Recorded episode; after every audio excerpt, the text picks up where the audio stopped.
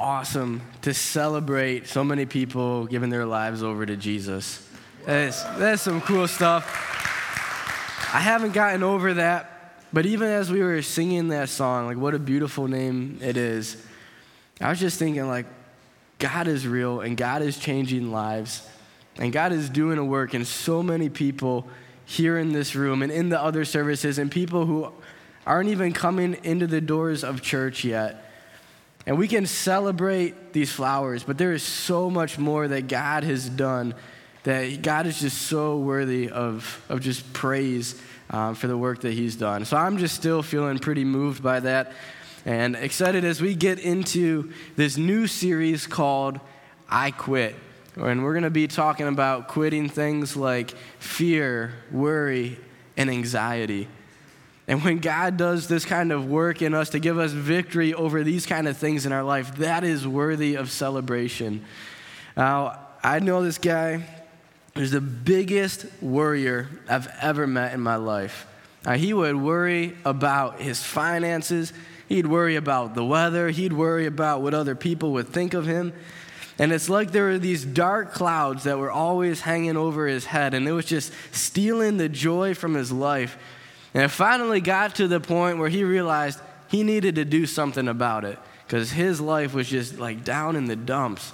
And so he put an ad in the newspaper to find somebody to do his worrying for him and to just take care of all of his worries.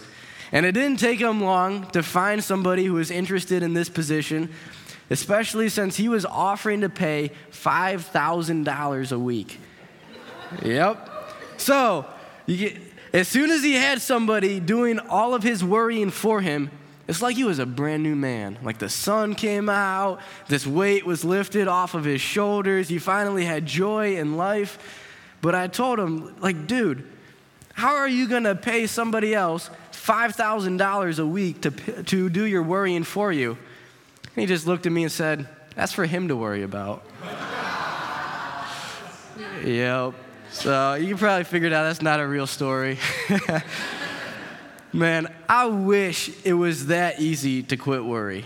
Like if it was, I think a lot of us would have quit worrying a long time ago.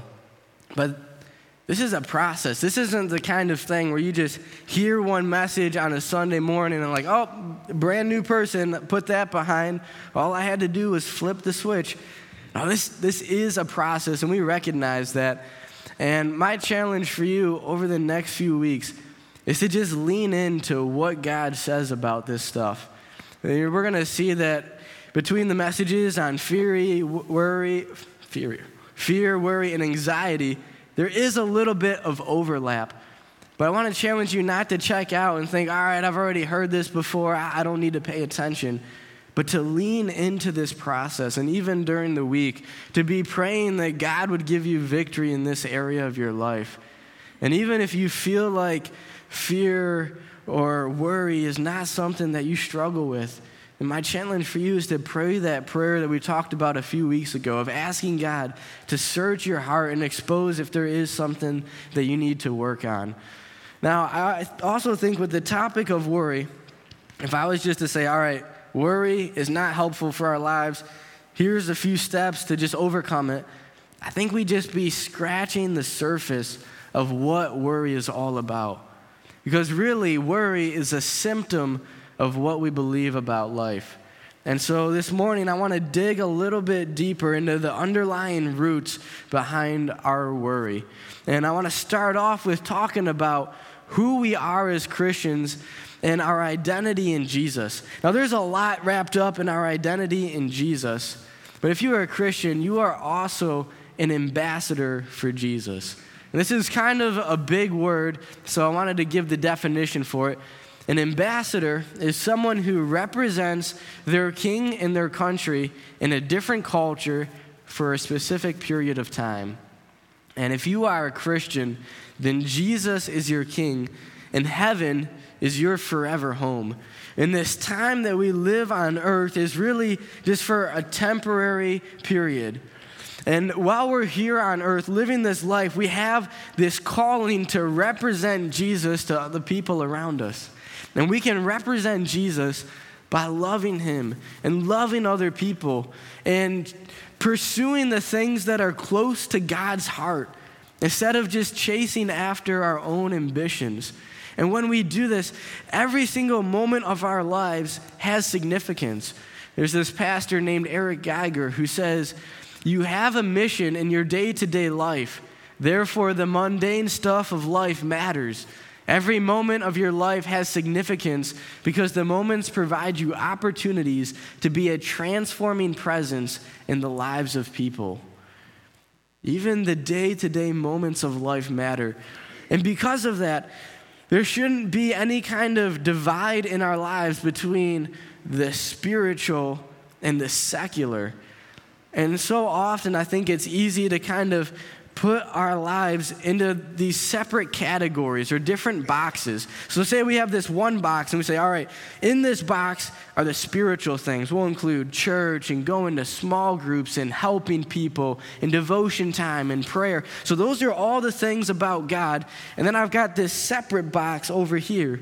And in this separate box, I've put work in there and entertainment and hobbies and my social life. And those are the things that they're not necessarily bad, but they don't really have any connection to Jesus. But if we are really ambassadors for Jesus and our purpose in this life is to represent Jesus to other people, it means that there shouldn't be these categories in our lives. That we can represent Jesus through things like our work, through hobbies, being an ambassador for Jesus doesn't mean that we have to carry a Bible with us everywhere that we go. It doesn't mean that we have to spend every day of the week in the church building, but it means that we can use things like um, hobbies and work to represent Jesus. And it doesn't mean that we can't enjoy things like entertainment. But as Christians, we have such a greater purpose in life than just living for ourselves. This purpose that Jesus gives us in Matthew 6 33. We're going to look at the first part of it right now and then come back to the rest of it later. Now, Jesus says, But seek first his kingdom and his righteousness. As Christians, Jesus is our king. And our first priority in life is to to seek Him. When Jesus came to earth, He brought a glimpse of the kingdom with Him. But that kingdom will not be fully realized until we are with Jesus again in heaven someday. But until that day comes, we need to keep on living like Jesus is our king, even though we can't fully see his kingdom. And this isn't just a one time choice that we make in our lives. It's not like, yep, Jesus is my king, and then I'm just going to live like that every single day. This is a day to day choice of living as if Jesus is our king. And this is reflected in the way that we live our lives. So in Matthew 6 19, Jesus says, Do not store up for yourselves treasures on earth where moths and vermin destroy and where thieves break in and steal but store up for yourselves treasures in heaven where moths and vermin do not destroy and where thieves do not break in and steal. For where your treasure is, there your heart will be also. And we would be short sighted if we just lived for the things that we could gain out of this world and we weren't thinking about what we could do in this life that would make a difference for all of eternity and living for God's kingdom first and foremost. And remembering that heaven is our forever home. So I was trying to think of an illustration for this that is far from perfect, but hopefully it can help connect some of these dots. So Gabby and I often talk about like our forever home, which just means where's the place we really want to put down roots. And let's just say that right here in Tunkhannock, Pennsylvania is our forever home. But I have this opportunity of a lifetime to go to Florida for just two weeks to work this job that will completely pay for our retirement. And so I leave our permanent home to go to on this stay where I'm going to work this job. And while I should be setting us up for retirement, I'm sending Gabby some updates on my trip like this. So, like, hey, I'm making all this money on this trip. And when I'm done playing the slot machines, I'll send you some of the leftovers. Or, or a picture like this Here I am, forgetting my purpose on this trip. Instead of working this job, I'm just enjoying the beach in the moment. Or here's one more that I came up with telling Gabby, hey, my heart is home with you as I'm just lounging on this yacht. And I, I could tell my wife, yeah, my heart is home with you in Tunkhannock, Pennsylvania. But my actions are showing everything but that. That my heart is just set on enjoying my time in Florida and getting what I can out of the moment instead of sending that money back home and setting us up with an investment that will matter. And Jesus goes on to say that no one can serve two masters. Either you will hate the one and love the other, or you will be devoted to the one and despise the other. You cannot serve both God and money. And as Christians, even though we can say that Jesus is our king, he's our master, there's some competition for that role in our lives. So, what king are we more likely to follow? I think we tend to follow the king that we think will treat us best and take care of us the best. We might not necessarily love money itself, but it's so easy to love what money can offer us. We can love that money offers us a sense of comfort, a sense of security. Money can offer us a sense of status and provision. Or we could love Jesus. So, how do we know who our real king is? Like, which master are we devoted to? I think something that we can do is to look at where our pursuits, where our actions, and where our emotions are pointing back to. That our emotion or our pursuits reveal what we're really devoted to. And I could say that I'm devoted to Jesus and I have my sights on his kingdom and his righteousness. But if my biggest pursuit in life and my actions reveal that I'm just chasing after what I can get out of this world and looking to money to give me a sense of peace and security, then it might reveal that I'm not really looking to Jesus. And up to this point, this hasn't really sounded like a message on worry at all. But Jesus has this conversation about money and where we look to for this sense of peace and comfort in life right before getting into his conversation on worry. And Jesus' conversation on worry is directly linked to this conversation about their treasures and where our heart is at through the word therefore in verse 25 of Matthew chapter 6. And so I said before that that worry is a symptom of what we believe about life. Worry is really a symptom of what we believe about God's provision. And so in Matthew 6 25, Jesus says, Therefore I tell you, do not worry about your life, what you will eat or drink, or about your body, what you will wear. Is not life more than food, and the body more than clothes? Look at the birds of the air. They do not sow or reap or store away in barns, and yet your heavenly Father feeds them.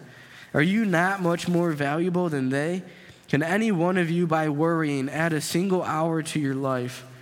And why do you worry about clothes? See how the flowers of the field grow. They, they do not labor or spin. Yet I tell you that not even Solomon, in all of his splendor, was dressed like one of these. If that is how God clothes the grass of the field, which is here today and tomorrow is thrown into the fire, will he not much more clothe you of little faith? I'll stop right there. So let's just use our imaginations for a minute. And let's say I had an unlimited supply of money. I've got, see, like $1,000 here. And I could give each one of you $1,000 every single day for the rest of your lives. Man, if you had $1,000, you could set yourself up with a pretty nice house you could eat all the best foods, like those organic, non GMO foods, right? You could, you could have a a professional chef to cook for you. You can wear all the name brands. You don't have to worry about getting teased for, you know, wearing non name brands. If that's even a thing when you're an adult, I think it is. So if we had all of that kind of money, do you think we would be a little bit less worried about life? I mean, if you had like top of the line insurance plan, uh, you could you had this money banked away as cushion in case anything went wrong, would you be less worried in life? Some of us are like, yeah, maybe, maybe not. I know for me, I'd be a whole lot less worried. Like, man, my finances are set. I don't have to worry about food on the table. I don't really have to worry about my health as much. Just don't do anything stupid and I'll be fine. But let's kind of switch the scenario. Let's say, all right, you don't get a hundred or a thousand dollars every single day, but you have this promise that God will provide for you and take care of your needs every single day. And you have the example of God taking care of the needs of the birds and of the flowers. Would that help you not to worry? Um, the church answer is like, it should. but it, it kind of doesn't because deep down inside, sometimes I don't really trust that God will take care of my needs. Deep down inside, I think I can do a better job of taking care of myself. And this is tough. Um, just not too long ago, Gabby and I were kind of going through this season of wrestling with worry. Uh, what I'm learning is like as I get older, there's just more things in life to worry about. Like when I was young and single, it was just me. And then I get married, and now there's somebody else important in my life. And then kids just add a whole new level to that. In pregnancy, like, there is not much that I can do to make sure that this yet to be born baby stays healthy. Like, I can take Gabby to doctor's visits, I can make sure she eats the right foods, but I can't control the health of this baby. This baby is in God's hands. And that was really tough for me to work through because I like to have control. And I knew I couldn't just have this blind optimism of like, this is going to be the perfect pregnancy. There's going to be zero complications. Everything will just be sunshine and roses. But on the flip side, I knew it wasn't healthy to worry about all the things that could go wrong. And so every day, it was just this decision to recognize that I don't have control over this, God does, and to just place this baby in God's hands I've also learned how to walk through this with my wife, that I can't just be like, hey, Jesus says not to worry, so just don't worry about it. She was never like, oh, well, if Jesus says don't worry, let me just flip the switch and stop worrying now. Wow, you're such a good pastor. Thanks for telling me that. I would be like, yeah, I know. No, like, I, I wish it worked like that.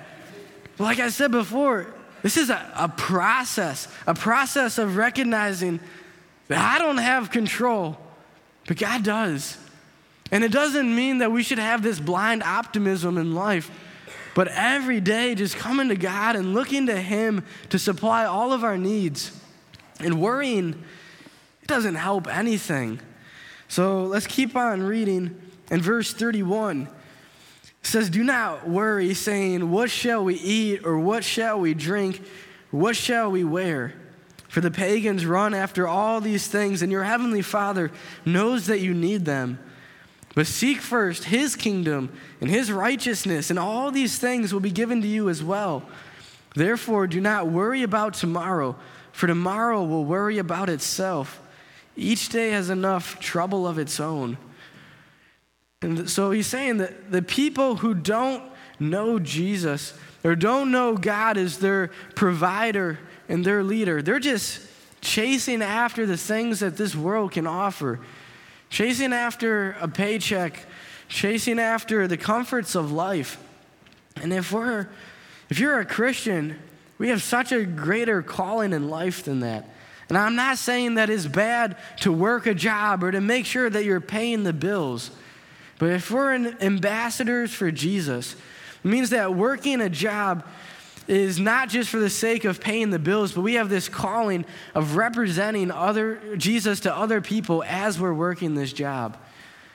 And I think that worry is one of the biggest things that gets in the way of seeking first God's kingdom and his righteousness.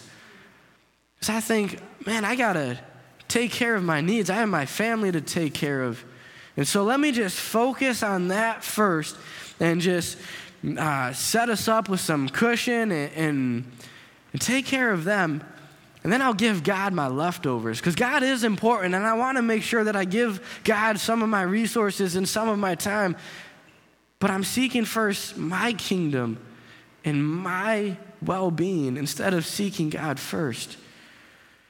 And we could say, well, how is this even going to work? Like, if we're seeking first God's kingdom, then how are we going to pay the bills? How are we even going to make it by in life? And I think that Jesus anticipates that question because he says, But seek first his kingdom and his righteousness. And here's the promise. And all these things, all the things that we need in life, will be given to you as well. And we think that we're giving ourselves a leg up by seeking first our needs and our own provision. But God is really saying, but no, if you seek first me and my kingdom, then I will provide for all of your needs. And God can do a better job of providing for our needs than even we can. And this doesn't mean that if we seek God first, that God is going to make us rich. I don't think that's the promise that He's given us here. God's not necessarily going to make us rich. And it might even be uncomfortable to do life this way and to seek first God's kingdom and His righteousness. But it just goes back to maybe living this way brings us to this position of seeking God on this daily basis and not worrying about tomorrow because we're not sure if we have the cushion or the means for tomorrow, but God just says, Focus on today. Tomorrow will worry about itself. Each day has enough trouble of its own. Just focus on today and giving things over into my hands and not carrying the stress of tomorrow on your shoulders. So, hopefully, we did unpackage some of the roots behind uh, why we might worry in life. But I do want to get into some practical steps and how we can overcome worry and tell worry, I quit. So, one of the things that we can do is to um, challenge the lie, to confront the lie. And that lie is that I can take better care of myself than God can. That I should seek first my own provision, or the lie that worry can actually accomplish something in my life. It's like I, I don't want to admit that God has control over this. I think that I can have this sense of control if I just worry about it and think about it over and over again instead of just giving it over into God's hands. This is where we need to confront the lie by believing, really believing that He can take care of us. The other thing that we can do is to confess the worry. And I know that the word confession kind of has some baggage to it. But what that really means is just to acknowledge that something is true. And maybe we just need to acknowledge what master we're really devoted to right now. Or call worry what it is instead of packaging worry as like, oh no, that's not worry, that's concern. Or something that's more um, spiritual or acceptable. Going back to when Gabby and I were working through that season of worry, uh, just with the health of our baby, there was this moment of panic where Gabby was like, But this is a valid worry. Now, you're laughing because I don't think Gabby's the only one who's ever thought about worry that way. There's some things in life where we're like, oh, that's not worth worrying about. But this, this is worth worrying about. This is something that's serious. It'd be bad if I wasn't worried about this. And I think it's the fact that we worry about the things that we deeply value. And we want to have control over those things because we feel like if we don't have control, we could get hurt. And when we confess the worry, I think we need to come to this place of recognizing there is no such thing as a valid worry. If it's, even if it seems like this is an imminent thing, if it's, t- if it's a worry about tomorrow, we just need to remember that we need to let tomorrow worry about itself and just focus in the moment on giving it over to God and trusting in His provision. The other thing to tell worry I quit is to believe that God is faithful and caring. And I think that most of us here in this room would say theologically, oh, yeah, that's true. I know I've gone through most of my life being like, yeah, of course, God is faithful and caring. But sometimes in practice, I don't really believe this on a day to day basis. And I need these constant reminders. Like for me, and what I've been working through lately, this goes hand in hand with living a life that is dependent on God and going to God in prayer. And there was um, a season not too long ago where I was kind of wrestling with the things that we were talking about this morning. And I was thinking, I can take better care of my needs than God can, and figuring out my plan of action to take care of my needs. And then I caught myself and I was like, you know what? I should pray about this first. And I started giving it over to God in prayer.